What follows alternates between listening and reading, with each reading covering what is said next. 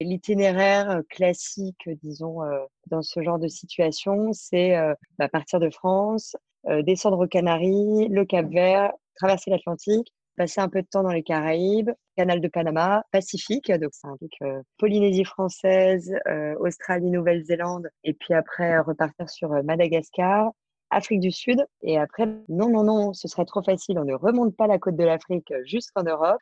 Euh, il y a des pirates, donc c'est de retraverser l'Atlantique, passer sur le Brésil, remonter tout le Brésil jusqu'aux Caraïbes et retraverser l'Atlantique pour revenir en Méditerranée. voilà le projet.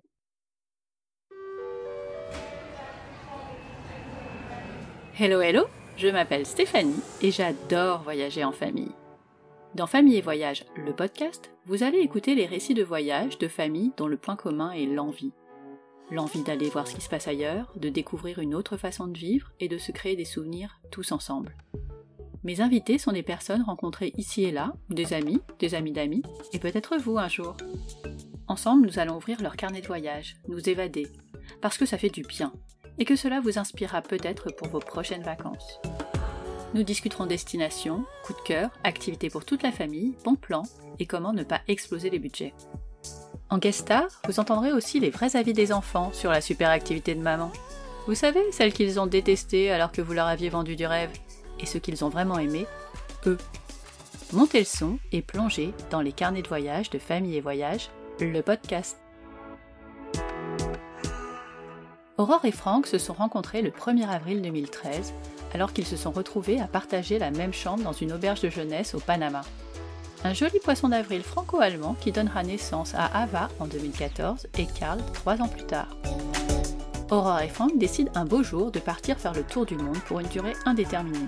Un projet fou quand on sait que Frank a dû apprendre à naviguer en quelques semaines. Ils ont largué les amarres de Tropicool, le nom de leur bateau, mi-octobre pour Barcelone, leur première escale.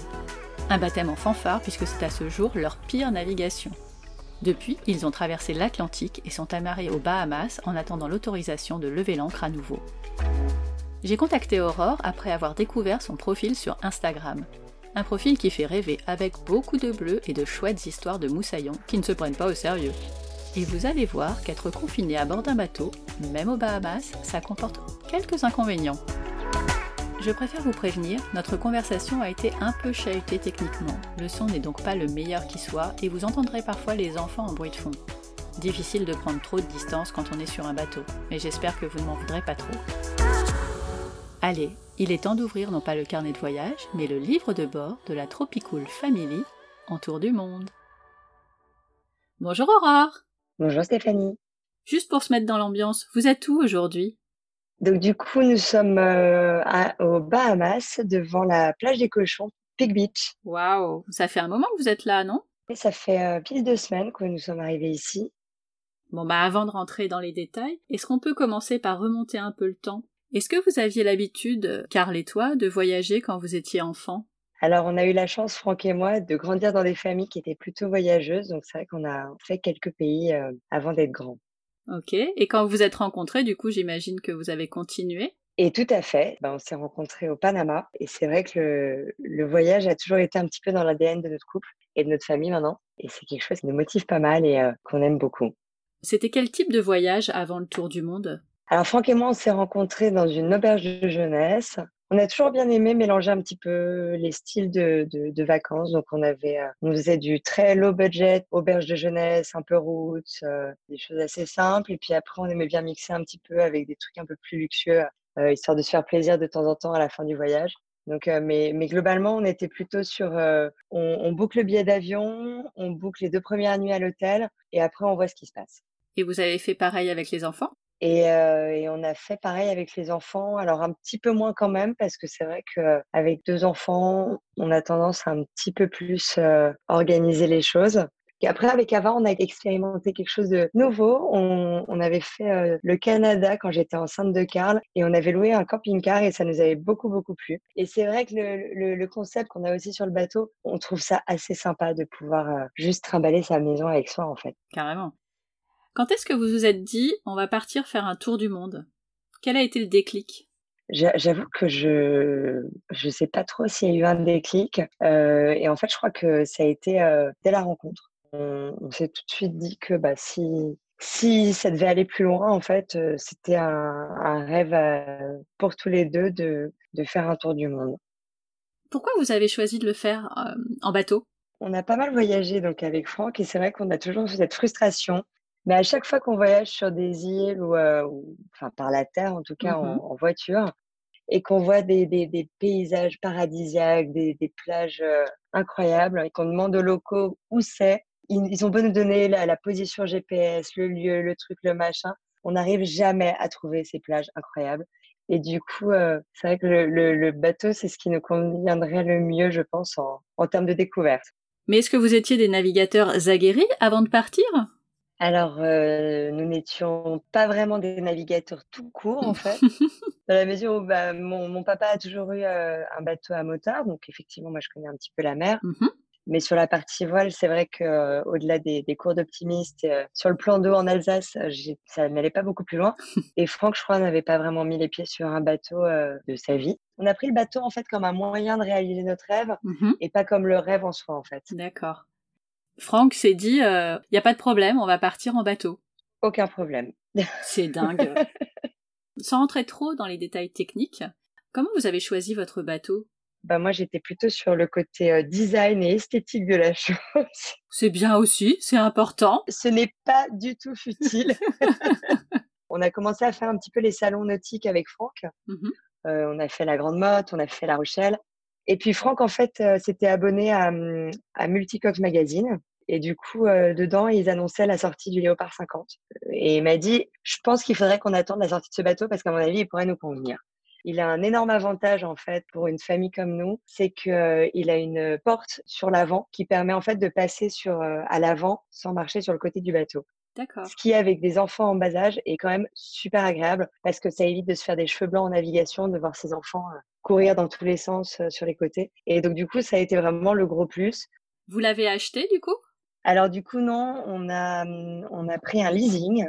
Ça, ça permet en fait, bah, d'une part, on paye pas la TVA sur les loyers qu'on rembourse chaque mois, puisque du coup, en fait, à partir du moment où on sort des eaux européennes, on a cet avantage fiscal qui est plutôt intéressant. Puis après, on avait le côté euh, filet de secours où on s'est dit, bon, bah, finalement, on n'a jamais fait vraiment de bateau. On sait pas non plus si ça va nous plaire pendant euh, hyper longtemps. Les enfants n'avaient jamais mis les pieds sur un bateau non plus. Donc, c'est vrai que c'était un pari.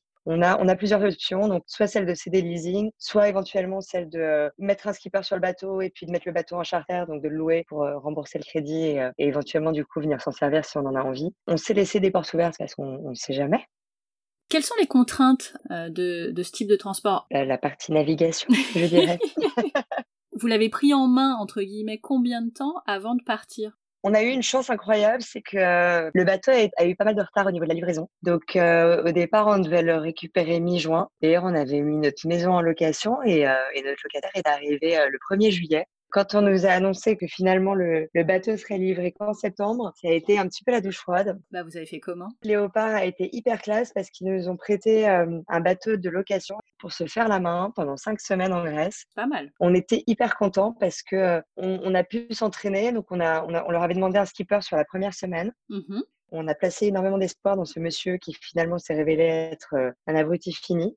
Ah mince Qu'est-ce qui s'est passé? C'était un, un monsieur plutôt âgé qui n'était pas du tout dans, dans le côté euh, euh, enseignement et, euh, et ça l'intéressait pas. Dès qu'on lui posait des questions, il se moquait de nous, genre ah mais euh, vous savez pas ça, sérieux? Ben non, en Non. fait, on, on apprend en fait. donc donc c'était pas hyper agréable euh, au départ, mais du coup ça nous a pas mal mis en confiance parce qu'on était tellement contents quand il est parti que, que en fait même avant qu'il parte, j'en étais venue lui dire non non mais c'est bon, on, on va s'entraîner. Puis finalement euh, ça s'est bien passé. Le bateau était déjà pas mal abîmé et, euh, et donc c'est vrai que du coup pour euh, pour les manœuvres de port, euh, garer le bateau dans une place ou rentrer dans une marina, on s'est pas trop inquiété puisqu'il était pas mal râpé déjà sur sur tous les côtés, sur l'arrière. Et finalement, on a eu beaucoup plus de frayeurs et de soucis en naviguant en Méditerranée et notamment en Grèce qu'en traversant l'Atlantique. C'est difficile à imaginer comme ça quand on n'est pas navigateur soi-même parce qu'on se dit la Méditerranée, bon bah tu peux t'arrêter assez facilement euh, d'île ou de port euh, en outre île ou en outre port, alors que l'Atlantique, tu pars sur une euh, quasiment dix jours de mer, euh, de pleine mer.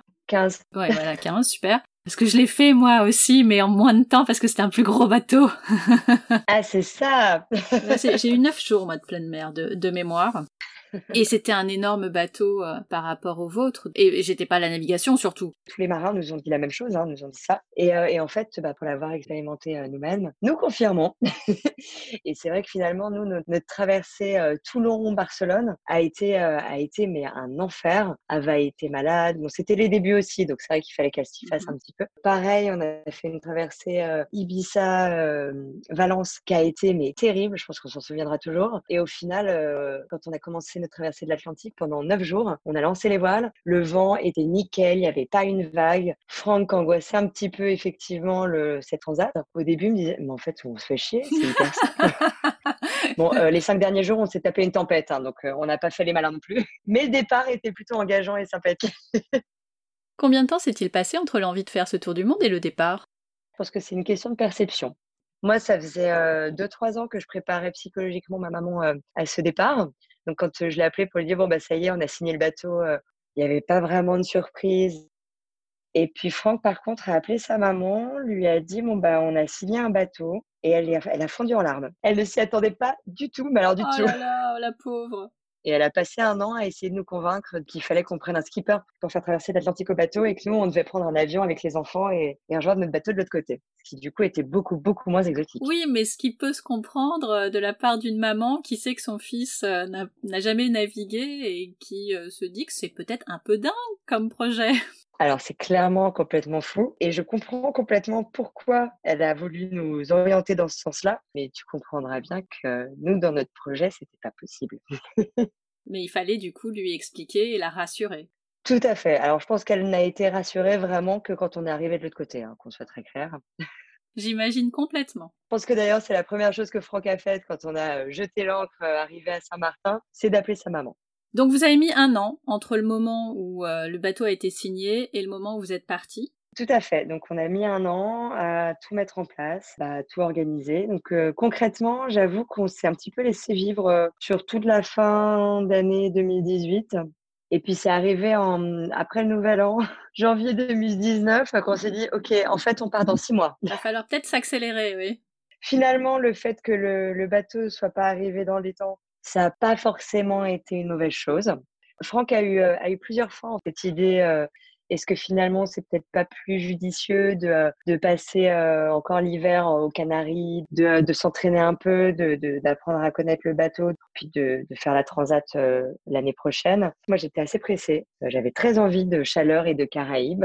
C'était plutôt ça l'idée du projet au départ on, s'est posé la question et puis en fait je pense que bah, c'est comme c'est comme pour les enfants on n'est jamais prêt il n'y a jamais de bon moment et puis il faut juste se, lancer y aller et, puis advienne que pourra quoi. Quand euh, on part avec un bateau on t'oblige pas à avoir des certificats des formations? Ce qui est assez drôle donc ça c'est la, spécificité de la France. On est euh, le seul pays au monde hein, où c'est comme ça. Mmh si tu veux louer un jet ski tu es obligé d'avoir un permis bateau par contre, si tu veux acheter un bateau de 15 mètres de long comme le nôtre, à partir du moment où tu mets une voile dessus, même s'il a deux moteurs hyper puissants, tu n'as plus besoin de permis bateau. Ah bon? Tout le monde se fout de nous, hein, c'est-à-dire qu'en en Suisse, en Allemagne, c'est des formations hyper compliquées, ça prend des années et tout et tout. La seule obligation qu'on ait, c'est de passer le, CRR. On est juste censé pouvoir parler à la radio, mais, euh, mais pour le reste, par contre, il y a zéro obligation légale. C'est fou. Donc de notre côté, Franck et moi, on a quand même fait le choix de se former pas tant sur la navigation du coup, mais sur la partie sécurité autour et, et réparation de bateaux. Moi, j'ai fait une formation euh, médicale en, situation d'isolation et en haute mer, qui était super chouette parce que du coup, on l'a faite avec une, une, médecin urgentiste qui s'occupe de catastrophes naturelles, de, de, choses comme ça, donc euh, qui a vachement axé sa formation en fait sur la partie euh, faire avec les moyens du bord, c'est le cas de le dire. Mmh Quand tu pars en bateau, en fait, tu as une liste de pharmacies à emporter à bord pour pouvoir parer au plus pressé, c'est-à-dire qu'en fait, bah souvent quand tu es en bateau, tu es loin des côtes, euh, il se peut que tu aies euh, bah, jusqu'à une semaine, voire plus, si c'est dans le Pacifique, ça peut être jusqu'à trois semaines avant qu'un bateau avec un médecin ou avant que, avant d'atteindre les côtes et de rejoindre un hôpital. Donc, il faut pouvoir effectivement ben, gérer et administrer les, premiers soins. Alors en France, on a un organisme qui s'appelle le CROSS que tu peux appeler. Il secourt euh, par téléphone, en tout cas, tous les, bateaux français dans le monde. Normalement, quand tu es bien organisé, tu leur as envoyé ton dossier médical avant de partir. Donc, euh, moi, j'ai rempli le dossier médical de toute la famille. Euh, j'ai juste pas encore envoyé le mail. On le fera avant de traverser le Pacifique. À part cette formation médicale, j'ai fait une formation mécanique diesel également. Ah oui. Parce que du coup, c'est vrai que sur un bateau, c'est quand même super important. Tu, tu vérifies à chaque fois que tu allumes tes moteurs. Là, je, je, suis en train de former les enfants sur le sujet. Ah, génial Elle est en charge du moteur bâbord et avant du moteur tribord, mmh pour parler en langage technique bateau. Ça se limite à, des choses basiques, donc c'est vérifier le niveau d'huile, vérifier le niveau du liquide de refroidissement et, et le, le, le, filtre, le filtre à eau, euh, vérifier qu'il n'y ait pas de cochonnerie dedans. Mmh mais, euh, mais du coup, voilà, les enfants, ça les fait marrer. Ça les implique surtout. Et Franck, il a fait des formations? Franck est allemand, donc il a fait ses formations en Allemagne, euh, à Hambourg, euh, puis apparemment hyper à fond dans la voile. Et il a fait une formation surtout euh, sécurité en haute mer. Il est parti, lui, sur des extinctions d'incendie et, et ben, il a même fait une simulation d'élitreillage. Génial quand tu es en bateau, tu, tu, évites effectivement de, de, laisser couler ton bateau autant que faire se peut. Hein. Mais c'est vrai qu'en en dernier recours, euh, ça peut arriver que tu te fasses secourir par un, hélico. Et il y a une procédure à suivre. Et apparemment, c'est pas si facile que ça. Ça devait être une chouette expérience. Et il a vraiment adoré ça. C'était vraiment chouette. Comment vous aviez trouvé ces formations à faire? Alors, c'est sur, sur un organisme qui s'appelle euh, Sail the World, qui est une, un organisme en fait euh, de soutien aux, navigateurs, euh, qui propose des, des, tarifs sur des assurances et des conseils et la météo et plein de choses comme ça. Et du coup, ils sont associés avec un autre organisme qui s'appelle Escale Formation Technique, je crois. Mmh du coup, bah, il y avait cette formation médicale et j'ai vu qu'il y avait donc la formation mécanique diesel aussi, euh, une formation réparation de voile aussi que j'ai faite également parce que bah, quand tu es en haute mer, si tu as une voile qui se déchire, vu le poids et euh, la taille d'une voile sur un bateau de notre taille, autant dire qu'on n'a pas de voile de rechange. Mais ça mesure combien une voile de bateau? Bah, Typiquement, notre, notre euh, notre code D, il fait 150 mètres carrés. C'est énorme. C'est la taille d'un bel appart. J'imagine même pas. Bah, alors, il y a des gens qui le font. Hein. Les, les, vrais marins, en fait, souvent ont des voiles de rechange, nous pas. Mais du coup, euh, bah, on a notre petite machine à coudre et on a tout le matériel pour pouvoir recoudre et réparer un accro dans une voile. C'est malin. J'ai également fait une formation météo qui permet euh, bah, de, lire correctement la météo et puis d'anticiper un petit peu mieux euh, ce qui se passe sur l'eau. Non, on a essayé d'être euh, aussi préparé que possible avec nos compétences et, notre background de départ. Quand tu dis que vous étiez complètement inconscient, pas complètement en fait on est peut-être effectivement un petit peu inconscient et complètement fou, ça oui, mais on n'est pas complètement irresponsable non plus. On a quand même deux enfants euh, petits à bord, il faut quand même pas non plus euh, faire n'importe quoi. Oui, oui, c'est sûr, mais c'est vachement intéressant. Je n'avais évidemment aucune idée euh, que des formations existaient pour ça, et je suis sûre que ça peut intéresser des gens qui se disent je ne sais pas faire, je n'ai jamais fait de bateau. En fait, il y a plein de choses possibles pour accompagner un rêve de partir en bateau. Tout à fait. Comment ça s'est passé pour le boulot? On a pas mal de chance. Franklin il a sa, société, il a des sites internet. Le seul impératif, c'est que bah, quand on arrive quelque part, première euh, préoccupation, c'est de trouver une carte SIM locale euh, où on ne perd pas un bras à chaque fois qu'on utilise Internet, avec une connexion un petit peu fiable et, euh, efficace. Moi, je travaille pour, un peu pour nous, donc c'est pas, pas vraiment un souci. On n'a pas d'obligation non plus. Tu peux travailler à distance sans problème. Tout à fait. Et pour les enfants, comment t'es-tu organisée pour l'école? Karl n'y est pas encore allé, mais Ava était en maternelle, donc j'imagine que tu as, tu as cherché des choses, euh, pas des cours, mais des supports. Ah si si, moi j'ai cherché clairement des cours. Hein. J'aurais adoré avoir tout ce qu'il faut euh, pour être la, la, la, parfaite euh, maîtresse d'école, parce que du coup, bah, je me suis rendu compte qu'un instituteur était un métier. Donc je pense que maintenant après le confinement, bah, tous les parents s'en sont rendus compte et on est tous très très respectueux de leur métier, qui n'est vraiment pas facile. J'ai acheté effectivement des, euh, des supports euh, pour maîtresse, donc avec tout le programme de l'année et, euh, et, des idées et des, et des, choses et un fil directeur et tout et tout. En toute honnêteté, je galère un petit peu. Et donc, du coup, en fait, ce qui me sauve un petit peu la mise, c'est vraiment les cahiers d'exercice. Ils font quelques pages tous les jours et, et c'est logique et c'est fluide et ça s'enchaîne et ça suit l'évolution de leur niveau et, et voilà, et c'est plutôt cohérent. Euh, on a rencontré une famille là euh, ici et eux, ça fait deux ans qu'ils sont partis et du coup, elle me disait la première année, ils ont pris euh, les cours par correspondance et là cette année, elles se sont beaucoup plus à l'aise et donc du coup, elle fait un petit peu à sa guise et donc apparemment, on s'améliore avec le temps. Bonne nouvelle. ah mais je n'en doute pas une seconde. Ce qui est plutôt chouette en fait, c'est que du coup, je me rends compte que tu peux concrètement faire l'éducation de tes enfants sans vraiment faire des cours théoriques et scolaires. Carl, on, lui fait compter les requins, les poissons, euh, les cochons sur la plage, en, utilisant en fait ce qui nous entoure et, euh, mmh Et en faisant, bah, en faisant la cuisine, du coup, Ava, je lui fais gérer les quantités, les, les millilitres, les, les, centaines, les dizaines, les choses comme ça. Et c'est vrai que finalement, juste avec le mmh quotidien, il y a déjà quand même une sacrée base d'enseignement qu'on peut, qu'on peut exploiter, qui est quand même sacrément plus ludique que d'aller regarder dans des cahiers. Ah, c'est sûr. Sur quel itinéraire êtes-vous parti? L'itinéraire classique, disons, dans ce genre de situation, c'est bah, partir de France, descendre aux Canaries, le Cap Vert, traverser l'Atlantique, passer un peu de temps dans les Caraïbes, Canal de Panama, Pacifique, donc ça implique Polynésie française, Australie, Nouvelle-Zélande, et puis après repartir sur Madagascar, Afrique du Sud, et après, non, non, non, ce serait trop facile, on ne remonte pas la côte de l'Afrique jusqu'en Europe, il y a des pirates, donc pour des raisons de sécurité et, euh, et de toute façon, l'assurance ne nous suit pas du tout euh, si, on, si on, cet itinéraire-là. Donc, c'est de retraverser l'Atlantique, passer sur le Brésil, remonter tout le Brésil jusqu'aux Caraïbes et retraverser l'Atlantique pour revenir en Méditerranée. Donc, voilà le projet. Waouh Et ça prend combien de temps tout ça? Alors, en grand navigateur que nous sommes, on a fixé ça de manière euh, extrêmement scientifique, c'est-à-dire qu'on a lu un jour dans un article que pour faire un tour du monde en bateau, sans trop se presser, c'était à peu près trois ans. Sauf que là déjà, bah, le, corona nous a amené à, décider qu'on allait euh, sans doute euh, prolonger bah, au moins d'une saison. Bah, déjà parce que le canal de Panama est fermé, donc euh, on ne pourra pas le traverser au printemps prochain comme prévu. Et puis parce que finalement, bah, on n'a pas pu faire la moitié des Caraïbes puisque bah, les îles étaient fermées et qu'on a été confinés au paradis, soit, mais qu'on avait quand même d'autres ambitions pour notre euh, saison. C'est dur de devoir revenir. Terrible. on, est, euh, on est hyper triste.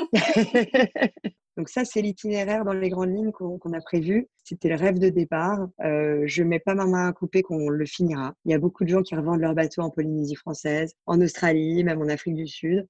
Déjà, le Pacifique, euh, si tu veux, quand tu passes le canal de Panama, c'est quasiment 40 jours pour arriver jusqu'aux Marquises, la première île. C'est très, très long. Cette navigation, elle est sympa, mais la navigation qui, euh, qui rejoint Madagascar et après qui descend sur l'Afrique du Sud, elle est vraiment pas chouette. Apparemment, ça se coupe pas mal. Euh, il y a des courants, il y a du vent. C'est un peu compliqué. Donc, d'ici là, on aura peut-être effectivement la volonté de le, finaliser et on aura certainement sensiblement amélioré nos compétences en termes de navigation. Peut-être qu'on se sentira prêt. Pour l'instant, on fait un peu au jour le jour. Alors, il y a une expression en anglais qui dit que les plans en bateau s'écrivent sur le sable à marée basse. et que du coup, bah, ça s'efface au fil de l'eau. Ouais c'est vrai qu'on s'en est rendu compte, c'est-à-dire que depuis le départ, en fait, bah, déjà, on devait avoir notre bateau mi-juin, on devait s'entraîner, se faire la main euh, en Méditerranée. Le bateau finalement est arrivé fin mi-septembre. On devait pouvoir euh, traverser l'Atlantique au sein d'une course qui s'appelle l'Arc, ce qui nous permettait de le faire avec d'autres bateaux, avec d'autres bateaux famille aussi. Donc c'était plutôt cool pour les enfants, avec un support médical, un support technique, un support météo, enfin tout un encadrement et euh, qui nous rassurait un petit peu en fait pour un, départ bah comme ça. Et puis, euh, et puis finalement, bah, voilà, le, tout le programme a été euh, mis à l'eau, euh, c'est tombé à l'eau. Et après, bah, apparemment, quand on a un bateau neuf, il y a tout le temps des problèmes. Ça, on ne le savait pas. Bon, on l'a découvert sur le tas. Ah. Euh, il semblerait qu'il soit plus judicieux d'acheter, euh, de, de, de, partir avec un bateau d'occasion qui a déjà été éprouvé et où tu sais où sont les soucis plutôt que de partir avec un bateau neuf. On l'a appris à nos dépens. Effectivement, on a eu pas mal de soucis au départ. Quel genre? Euh, bah, des, des, problèmes notamment sur le circuit électrique. En fait, à chaque fois ah. qu'on arrivait dans une marina, on faisait sauter tout le quai. Ah, sympa. Chaque fois qu'on se, penchait sur une marina, en fait, on faisait sauter tout le quai. Donc, autant dire qu'on était adoré. voilà. Tropicool, non, non, on les veut pas en fait. ça, c'était un peu compliqué. Après, voilà, on a, eu, on a dû changer tous les cordages qui n'étaient pas adaptés. Ah oui, c'est pas rien. Non, on a la, la drise, donc c'est la corde en fait qui permet de monter la grand voile en haut du mât, mmh qui a failli péter euh, assez rapidement aussi, donc pas adapté non plus. on a eu pas mal de choses à remplacer et à changer. On était très énervés au départ et puis maintenant qu'on croise d'autres euh, familles, enfin d'autres personnes qui sont parties aussi avec des bateaux neufs, on se rend compte que finalement Léopard, donc c'est la marque de notre bateau, c'était plutôt cool parce qu'ils ont tout pris en charge. C'est-à-dire que tous les soucis qu'on a eus, ah euh, ils ont remplacé, on leur envoyait les factures, ils le prenaient en charge. Et, euh, et, il semblerait qu'en fait, les autres constructeurs de bateaux n'avaient pas cette élégance-là. Donc non, franchement, on, on, était hyper énervés au départ. Et avec du recul, on s'en sort plutôt bien. Ils ont été vraiment cool et vraiment classe avec nous. C'était quoi votre état d'esprit le jour où vous êtes parti, le jour où vous avez largué les amarres? On n'en pouvait plus parce que bah, on avait donc on avait donc déjà du retard. Et là-dessus, c'est rajouté encore bah, le fait d'être bloqué au port parce que bah, réparation. donc au final, on s'est pris encore un mois à moi dans, dans, dans la vue parce qu'il bah, fallait, il fallait quand même partir préparer. Donc mmh voilà. Et puis en fait, le truc, c'est que il a commencé à pleuvoir, il a commencé à faire froid, sauf que nous, on n'était pas du tout équipés pour le froid. Et du coup, un, jour, en fait, on attendait une fenêtre météo parce que bah, c'est vrai qu'en bateau, tu es quand même dépendant de ça si tu veux faire de la voile. Et, et en fait, bah, c'est jamais arrivé et ça nous a gonflé. Et du coup, on s'est dit, bon, bah, on s'en fiche, on part au moteur, on n'attend pas, il fait froid, il pleut. On est parti comme ça, avec le vent de face. Mmh, sympa. Ça implique aussi que du coup, tu te tapes les vagues de face. Ce n'est pas très agréable non plus.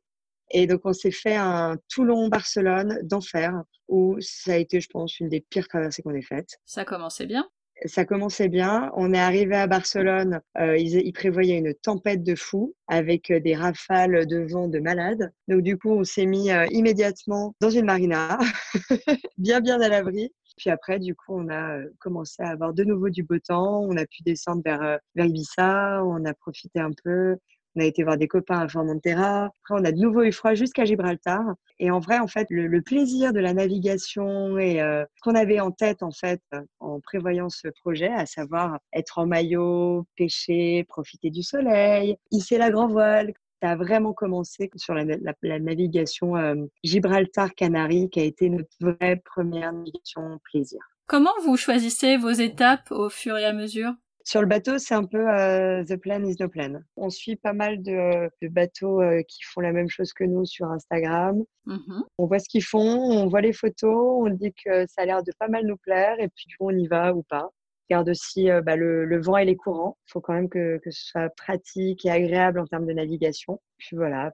Combien de temps vous restez en moyenne dans chaque escale? Depuis le départ, en fait, on avait toujours des impératifs, soit de croiser des gens, soit de faire réparer le bateau, de devoir être dans une telle marinade. On a toujours été un petit peu euh, pressés, on n'a jamais pu trop euh, se poser quelque part en se disant bon ben on repart quand on veut. Ouais c'est vrai que depuis bah, effectivement ce, confinement, on a enfin la possibilité de profiter d'un endroit et où il y a pléthore de, choses à découvrir et à visiter et d'aventures à faire chaque jour. Est-ce que avant d'arriver aux Bahamas, il y a quand même eu quelques coups de cœur? Pour Franck comme pour moi, les deux gros coups de cœur qu'on a eus, c'est euh, alors Lanzarote. Ouais. On savait pas du tout à quoi s'attendre. Et, euh, et, en fait, on est arrivé sur une île qui est hyper volcanique, qui est complètement incroyable et qu'on a visité avec beaucoup de plaisir. C'est euh, quelque chose d'assez atypique. Et je pense que c'est une destination à faire, surtout c'est plutôt pratique quand on vient de France. C'est hyper bien desservi, c'est vraiment pas loin, il n'y a pas de décalage horaire. Ok. Ils font du très bon vin également. Ils ont des vignes euh, dans des, euh, dans des espèces de champs volcaniques. C'est assez rigolo à voir d'ailleurs. Et après, les... dans les Caraïbes, c'est les îles Vierges. Ça a été notre énorme coup de cœur. On y retournera l'hiver prochain parce qu'on l'a fait effectivement un petit peu au pas de course. C'est un archipel avec des îles euh, très différentes. C'était assez sympa aussi parce que c'est aménagé pour les Américains. Donc c'est vrai que nous qui avions fait pas mal d'îles un peu désertes, finalement d'arriver de temps en temps dans un endroit où il y a des bars, où on peut aller se commander un cocktail sur la plage, c'est assez cool de temps en temps.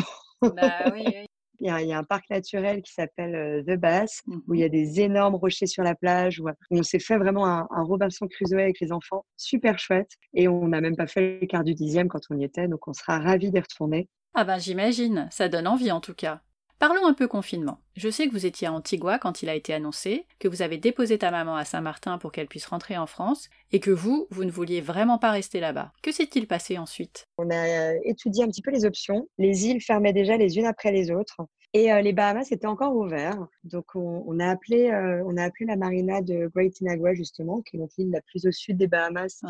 Et ils nous ont dit, bah, si vous arrivez d'ici à mardi, c'est bon, il n'y a pas de souci partir de Saint-Martin pour arriver à Great Inagua, euh, on était sur quatre jours de navigation. Hein. Ah oui, c'est pas à côté. C'est pas à côté et avec toujours ce truc de bah, quand on est en pleine mer, on n'a pas Internet. Donc on est parti en période de confinement dans une situation qui devenait de plus en plus compliquée. Et, du coup, on flippait un peu, on se disait, t'imagines, on arrive aux Bahamas et en fait, le monde entier a disparu et il n'y a plus personne, il reste plus que nous. Euh, et donc, on, s'est fait des petits scénarios catastrophes comme ça. Euh, euh, et, on est arrivé donc à, 3 heures du mat euh, devant, euh, devant la marina de Great Inagua. Ouais. Et Franck était à la radio, notre VHS qui s'allume. et, et, un mec qui nous parle. hey, Royal Bahamian Navy, bla bla. Mm-hmm. Et en fait, c'était, alors on l'avait pas vu évidemment de nuit, mais il y avait un énorme navire, un bateau militaire qui était juste derrière nous. Waouh qui nous a immédiatement alpagué en nous demandant mais qu'est-ce que vous fichez là? On vient d'arriver, on aimerait, euh, on va se déclarer demain matin, c'est promis. Oh là là Finalement, ça nous a vachement soulagé de savoir qu'il y avait encore des gens qui étaient vivants sur cette île et que le monde ne s'était pas écroulé pendant ces quatre jours. Alors ça, c'est une autre euh, petite anecdote de bateau. Quand tu prends un avion ou un train et que tu arrives dans un pays, bah, tu passes la douane euh, classique. Tu fais tes formalités euh, de manière obligatoire. Quand tu voyages en bateau, en fait, c'est du déclaratif. Donc quand tu arrives quelque part, c'est à toi d'aller trouver la douane. Et donc voilà, donc du coup, tu déclares ton bateau et puis tu déclares également les gens qui sont à bord, donc avec les numéros de passeport et tout et tout. On comprend un petit peu mieux pourquoi il y a tellement de trafic qui se font en bateau. Parce que bah, finalement, il y a très peu de contrôle. Enfin, C'est-à-dire que nous, depuis qu'on est parti, on n'a jamais été contrôlé. C'est fou. Ok, donc là, c'est le matin. Et euh, il est euh, genre 9h moins 2, disons. Et à 9h, il déclare le lockdown complet des Bahamas. Donc là, on a eu un bol monstre. Mais oui on connaît finalement pas mal de bateaux qui sont allés faire des courses ou qui sont fait aider par des bateaux sans trop de problèmes. Mhm. Euh, mais bon, disons que pour notre santé mentale, euh, on était quand même assez content de, pouvoir être légalement sur le territoire des Bahamas. Oui, j'imagine. Donc le bateau est légalement ici. On a la clearance in, comme ils appellent. Par contre, l'immigration a refusé de nous mettre les tampons sur les passeports à cause du lockdown. Bah, c'est toujours les aberrations d'administration. Hein, on en a pléthore en France. Ici, c'est pareil. Euh, le bateau est, a le droit d'être là, mais pas nous. mais ça veut dire que vous ne pouviez plus aller à terre et que vous ne pouviez plus faire de courses? On allait faire quand même des courses assez régulièrement, même si euh, le magasin est achalandé euh, de manière assez aléatoire et c'est pas le haut champ, quoi. C'est un, peu, limite. Et puis, en fait, au bout de quatre semaines, je vais faire mes courses parce que euh, on avait entendu que le bateau de produits frais venait d'arriver. Ouais. Et donc, en revenant, j'étais en train de charger mes courses sur l'annexe, hein, parce que bah, du coup, en bateau, tu vas faire tes, courses en, annexe. Bah, sur cette île où il n'y a que 950 habitants, euh, le mec de l'immigration euh, a su immédiatement que j'étais là. Donc, il est arrivé manu militari en me disant Désolé, lockdown complet, vous avez plus le droit de venir à terre. Mais non. Surprise. Euh, donc je dis ouais, mais enfin, on a quand même deux enfants à bord, c'est quand même pas cool pour les courses. Enfin, bah oui. Et puis il me dit ah non non désolé, euh, c'était limite s'il nous disait pas en fait vous rentriez en France. Ok, donc du coup bah, on va se mettre au mouillage un peu plus loin, on vous embêtera pas, faites comme si on n'était pas là. Puis du coup bah on viendra pas à terre jusqu'au 30 euh, avril puisqu'au départ le confinement devait euh, ne devait durer que jusqu'au 30 avril ici. On est parti au mouillage de l'autre côté de l'île et puis on a passé quatre semaines sans aller à terre, sans faire de course ni rien et, et sans croiser personne. Mais comment tu fais pour avoir du stock pour 4 semaines sur un bateau alors que moi, je ne sais même pas comment faire des courses pour une semaine à Paris? Alors si tu en parles à Franck, il va se plaindre, euh, il va se plaindre de ça parce que c'est vrai qu'il dit toujours que j'achète trop et que voilà, on a toujours trop de trucs. Mais c'est vrai que du coup, euh, on a duré 4 semaines euh, sans faire de courses, on aurait pu encore tenir une ou deux semaines. C'était pas vraiment un souci. Mais vous mangiez quoi? Bah, de tout, en fait. Euh, on avait de tout. On a la chance sur ce bateau d'avoir un congélateur. On avait un petit peu de viande en avance. On avait euh, du poisson à gogo. Franck a continué à pêcher quand même, donc du coup on, pêchait un petit peu de poisson. On avait à côté de là où on était ancré une mangrove avec euh, des lambis. ça ressemble un petit peu à un bulot géant et en même temps en termes de, goût c'est un petit peu comme du calamar un petit peu caoutchouteux comme ça. Donc euh, voilà, et donc du coup en fait on allait régulièrement en kayak euh, récupérer des lambis. C'est pas facile à, sortir. Au départ on a fait un petit peu des carnages et puis Franck s'est vachement amélioré et du coup maintenant on est hyper fort dans la méthode de sortir euh, le lambi de sa, coquille. C'est vrai qu'effectivement dans mon stock j'ai beaucoup d'épices donc ça permet de, varier un petit peu. Et puis j'ai beaucoup de produits de base. qui permettent de faire des recettes un peu sympas. Donc, on a fait des, des raviolis chinois. Ah oui on a toujours des, kilos de, farine d'avance, donc on a fait pas mal de pain, de brioche, de choses comme ça. Quand j'achète les œufs, en général, je les achète par 50. Parce que mine de rien, enfin, vous vous en êtes rendu compte pendant le confinement, mais faire trois repas par jour toute l'année, c'est pas facile en fait. Ah, ça, ouais. j'ai bien vu. hein, t'as vu? Donc il faut être quand même un peu créatif. Bah t'as bien fait. Mais je pense que c'est un petit peu l'état d'esprit des gens en bateau. Euh, quand tu navigues en Europe, bon, bah voilà, c'est plutôt cool. Tu sais que dans tes épiceries, tu trouveras toujours un peu tout. Quand tu arrives au Cap Vert et que tu veux faire ton approvisionnement pour la Transat, là, tu commences à te mordre les doigts et à te dire la vache, heureusement que j'ai déjà pas mal de trucs d'Europe parce que le Cap Vert, c'est quand même pas facile, facile en termes d'épicerie. C'est pas un pays qui est très riche et ils ont pas grand chose dans leurs magasins. Et puis, alors, quand tu arrives dans les îles, bah, autant tu as des îles comme euh, les îles Vierges qui sont équipées, comme je disais, pour les Américains, mmh des supermarchés à l'américaine avec tous les fruits et légumes importés, avec euh, de la viande rouge. Ça a été le paradis pour nous quand on est arrivé là-bas, même en termes de fromage.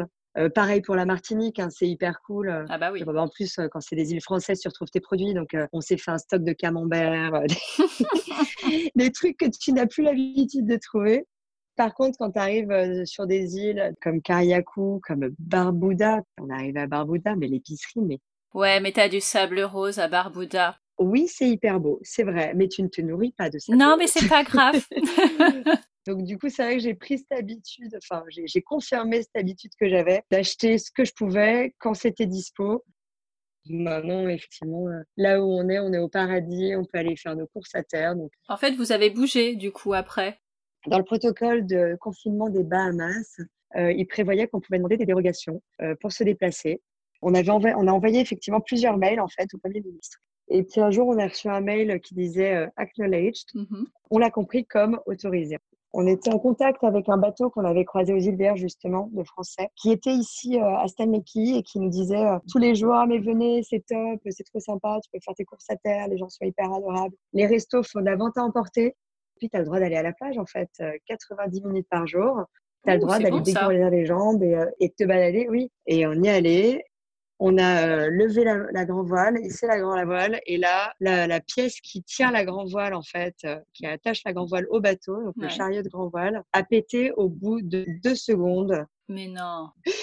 Et là, avec Franck, on s'est regardé, on s'est dit, bon, ok, c'est le karma, on y va, on n'y va pas. Est-ce que c'est un signe qu'il faut plutôt qu'on reste ici? Et Franck me dit, en fait, le truc, c'est qu'avec cette pièce pétée, on ne pourra jamais repartir. On est obligé maintenant de monter vers le nord parce que si on veut la remplacer, il faut qu'on aille là-bas. Et on a tout fait au moteur. On avait évidemment l'angoisse de croiser le bateau de la Navy et de se faire contrôler. On avait la VHF à fond, on était toutes les conversations et tout. On a essayé de rester le plus loin possible des côtes pour pas apparaître sur le radar en fait euh, des autorités. On a déconnecté notre AIS. Alors l'AIS, c'est un outil qu'on a sur les bateaux et qui permet de voir les autres bateaux qui eux sont connectés et d'être vus par les autres bateaux. Voilà. Mais du coup, quand tu n'es pas censé trop te déplacer, eh ben tu le déconnectes et tu passes en mission euh, undercover. Et puis on est arrivé ici sans encombre euh, et, on a eu du bol. Et... Quelle est la première chose que vous ayez faite euh, quand vous avez pu retourner à terre? Bah, Des courses. des courses alors, pour moi, ça a une, double utilité, les courses. La première, bah, c'est effectivement de se ravitailler en termes de nourriture. Et la deuxième, c'est de faire un break de ma famille, en fait, de m'isoler de mes enfants. Donc, pour beaucoup, euh, faire des courses, c'est une corvée. Pour moi, c'est ma bouffée d'oxygène, en fait. Bah, c'était pareil pour nous en confinement. Le truc trop cool de la journée, c'est quand c'était ton jour euh, pour aller faire les courses, quoi. Et sinon, à part les courses, qu'est-ce que tu as pu faire à nouveau que tu n'avais pas fait depuis des semaines? Déjà, on a, nous avons pu jeter nos poubelles, ce qui était un sacré soulagement, parce qu'en bateau, c'est pareil, tu mets pas ta petite poubelle sur le trottoir devant la maison. Donc du coup, on a commencé par, euh, par les poubelles. Ensuite, euh, je suis allée euh, voir la dame qui fait le linge. Je lui ai amené mes trois gros sacs de, des cinq dernières semaines, même, même plus d'ailleurs, eh ben oui, deux derniers mois. Puis du coup, on a eu la bonne nouvelle, j'ai eu la bonne nouvelle de découvrir que cette dame vendait également de l'alcool, donc ce qui était plutôt chouette parce qu'aux Bahamas, en fait, les, débits de boissons étaient fermés avec le confinement. Elle a un petit peu lancé un business de marché noir. Bah, c'est comme ça que ça se passe. Hein. du coup, euh, bah, on avait encore, on avait encore, le bar était encore plutôt bien fourni. Hein, C'était pas le souci. Mais c'est vrai qu'on n'avait plus depuis un moment euh, de, de, vin et de bière. Donc en fait, à chaque fois qu'on voulait boire un coup, c'était de l'alcool fort. Donc c'était un peu compliqué quand même quand tu veux te faire juste un petit apéro sympa, euh, devoir sortir le rhum, c'est euh, un petit peu violent. Mm, mm. Donc, on était hyper contents de pouvoir avoir euh, des bières fraîches et, du vin. Puis bah, du coup, bah, deux jours après, je suis allée chercher euh, mes, mes, sacs de linge et, euh, et on a pu euh, mettre des draps qui sentaient hyper bon la lessive. Trop bien. Ouais, et se sécher dans des serviettes qui ne sentaient pas l'humidité. Et ça, c'est trop sympa. on ne se rend pas compte hein, de ces petites choses, mais... On ne se rend pas compte des petits plaisirs du quotidien, effectivement. On l'oublie trop souvent. et elles ressemblaient à quoi, vos journées en confinement? Plutôt à du grand n'importe quoi parce que l'organisation qu'on avait plutôt pas mal mise en place en fait avant, à savoir euh, petit-déj, euh, matin école, après-midi euh, activité qui était assez calée, bah, ça a complètement volé en éclats avec le confinement. J'étais plus du tout motivée à faire de l'école, mais à Vaille, quand même, beaucoup on demande de ça. Donc, on l'a fait quelques fois. Mmh mais non, après, le, le, grand changement en fait qu'il y a eu avec avec ce confinement, c'est que je me suis mise au sport. Et du coup, tu as fait quoi? Le, premier mois, je me suis mise au yoga. Et puis, euh, j'ai découvert euh, sur Instagram une nana qui s'appelle Sissi Mua, qui fait euh, plutôt, plutôt du fitness, mmh des trucs un peu plus punchy et, et, et sympa. Et en fait, bah, j'ai essayé et ça m'a vachement plu. C'est mon heure à moi du matin où bah, les enfants, au début, ils, venaient un peu, ils rigolaient un peu avec moi et tout. Et puis en fait, maintenant, voilà, je leur prépare le petit-déj avant de monter. Puis je me mets sur le toit et, puis c'est hyper agréable. C'est ma petite heure à moi où je suis tranquille. Voilà. Et après, vous avez repris l'école? On prend nos bonnes habitudes. Donc hier, on a fait de l'école. Aujourd'hui, on va faire un petit peu d'école aussi. Mmh et puis, euh, puis, voilà, après, c'est vrai que c'est, de l'école de maternelle. Donc, euh, donc du coup, c'est bon. Euh, c'est pas, pas trop, trop compliqué non plus. Et l'après-midi, vous faites quoi? Et l'après-midi, bah alors depuis que nous sommes à Stanley Key, nous allons nourrir les cochons avec nos petits déchets organiques. nous avons le bol pour les cochons. Donc ça, c'est la, la, grosse attraction des enfants.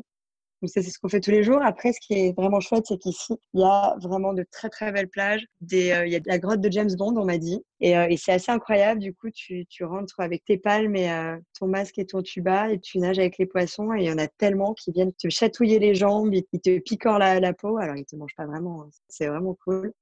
Il y a une petite île déserte qu'on s'est réservée aussi, qu'on n'a pas encore faite, mais qu'on va aller visiter cette semaine. Et puis, ouais, il y, y, a pas mal de choses à faire, en fait, pour varier. Ouais au moins on a le droit d'aller 90 minutes par jour euh, à la plage, ce qui n'était pas le cas avant. Ça change tout. Mais ça change tout, ouais, effectivement. Ben, on, a, on a de nouveau une sensation d'être en vacances. Est-ce qu'on peut demander à Ava euh, ce qu'elle en pense de vos journées et de sa vie sur le bateau? Ouais, je vais la chercher. alors c'est super parce que du coup, je, récupère mon mes enfants. Carl est complètement colorié des pieds à la tête. Qu'est-ce que vous avez fait son Toi qui as colorié au feutre? Ou c'est lui? Non, c'est toi? Bon, bah super. Bonjour Ava, comment ça va? Ça va. Est-ce que tu aimes ta vie sur le bateau depuis que vous êtes parti? Oui. Qu'est-ce que tu aimes bien sur le bateau? J'aime bien me baigner aller à la... et aller à la plage et aussi nourrir les cochons. Qu'est-ce que tu as préféré depuis le début? Dans le voyage Oui. Depuis qu'on est parti, l'endroit qui était le plus cool, c'était ici avec les cochons. Évidemment. Tu vas aller les nourrir cet après-midi? Oui, peut-être, ou peut-être demain. Ah bah d'accord. Et comment ça se passe l'école avec maman? Ça se passe bien. Ça te plaît? Oui, j'aime trop faire l'école. C'est pas la peine de me mettre un truc pour grande section, CP et d'autres trucs que je sais déjà faire tout. On est sur CPCA et CP. Eh bah dis donc, t'es super forte. Tu sa tête, elle est trop fière. Ah bah c'est bien. Eh ben écoute, merci beaucoup Ava d'avoir répondu à mes questions. De rien. Au revoir. Au revoir. C'était trop chou euh, d'avoir entendu Ava. Visiblement, ça lui plaît cette vie à bord. oui, oui, oui. Non, je pense que les, les, enfants sont, sont, vraiment ravis euh, de ce projet de vie et, et de ce qu'on vit au quotidien. C'est vrai que euh, bah, l'autre jour, je rigolais avec un copain parce qu'il me disait, bah, j'avais posté une photo où les enfants, ils étaient avec des requins. Et après, on est allé nourrir les cochons sur la plage. Et il me disait, bah, c'est simple, moi, quand j'étais petit, euh, je jouais avec, euh, je voyais euh, des, des, pigeons, et puis si j'avais du bol, j'avais un faisan qui passait à la campagne. Bah ouais, c'est vrai que nous, les animaux qu'on côtoie, c'est des, des, tortues, des, des requins et, et, des trucs un peu cool. Ouais, c'est génial. Et Ava, l'autre jour, qui me dit, ah, t'as vu, maman, je suis bronzée, je suis brune comme un tamarin. Ah oui.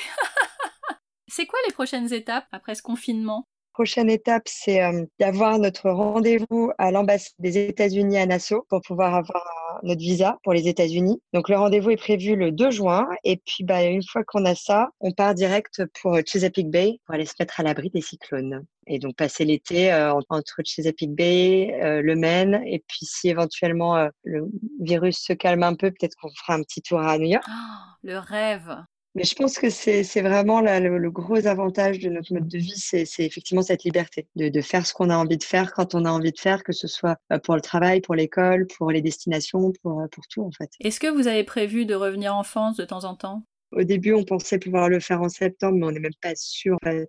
Donc, euh, donc voilà, si, si tout va bien, on, on rentrera à Noël. Alors, on n'était déjà pas très bon en projet à long terme, mais alors là, c'est complètement impossible. et eh ben, là, pour le coup, c'est pour tout le monde. À part euh, la famille et les amis, qu'est-ce qui vous manque le plus depuis que vous êtes parti Je pense que Franck et moi, on est, euh, on se fait bien un bon McDo quand même. on n'est pas hyper exigeant, c'est-à-dire que ça peut être McDo, ça peut être Burger King ou même KFC. C'est le concept de la, de la junk food qu'on peut ramener à la maison ou manger sur place. Ça nous plairait bien.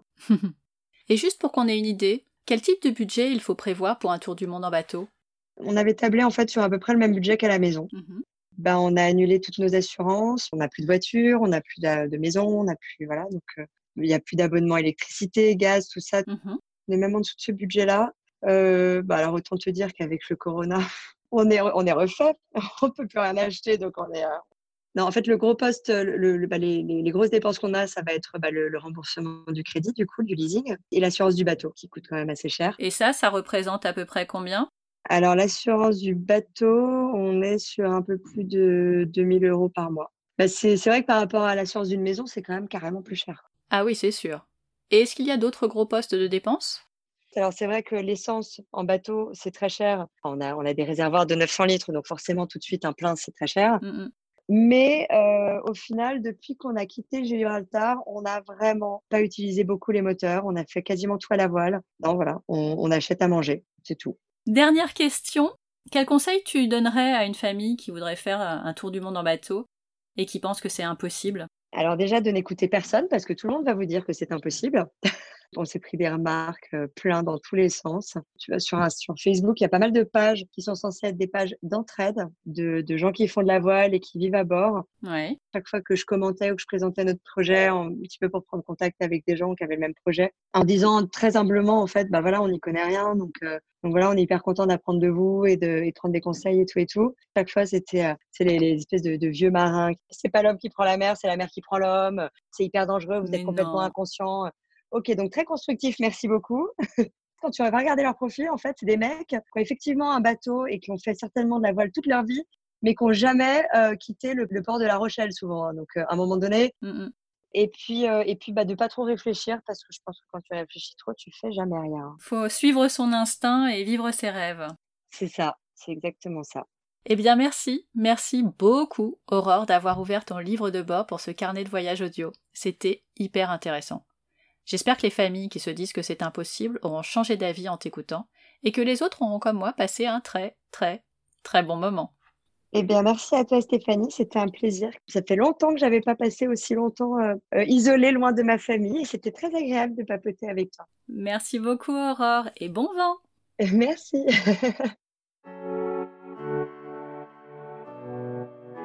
Merci d'avoir écouté jusqu'au bout. J'espère que le livre de bord de la Tropical Family vous a plu et qu'il vous a permis de vous évader. Vous pouvez suivre leurs aventures sur leur compte Instagram, the underscore tropical underscore family.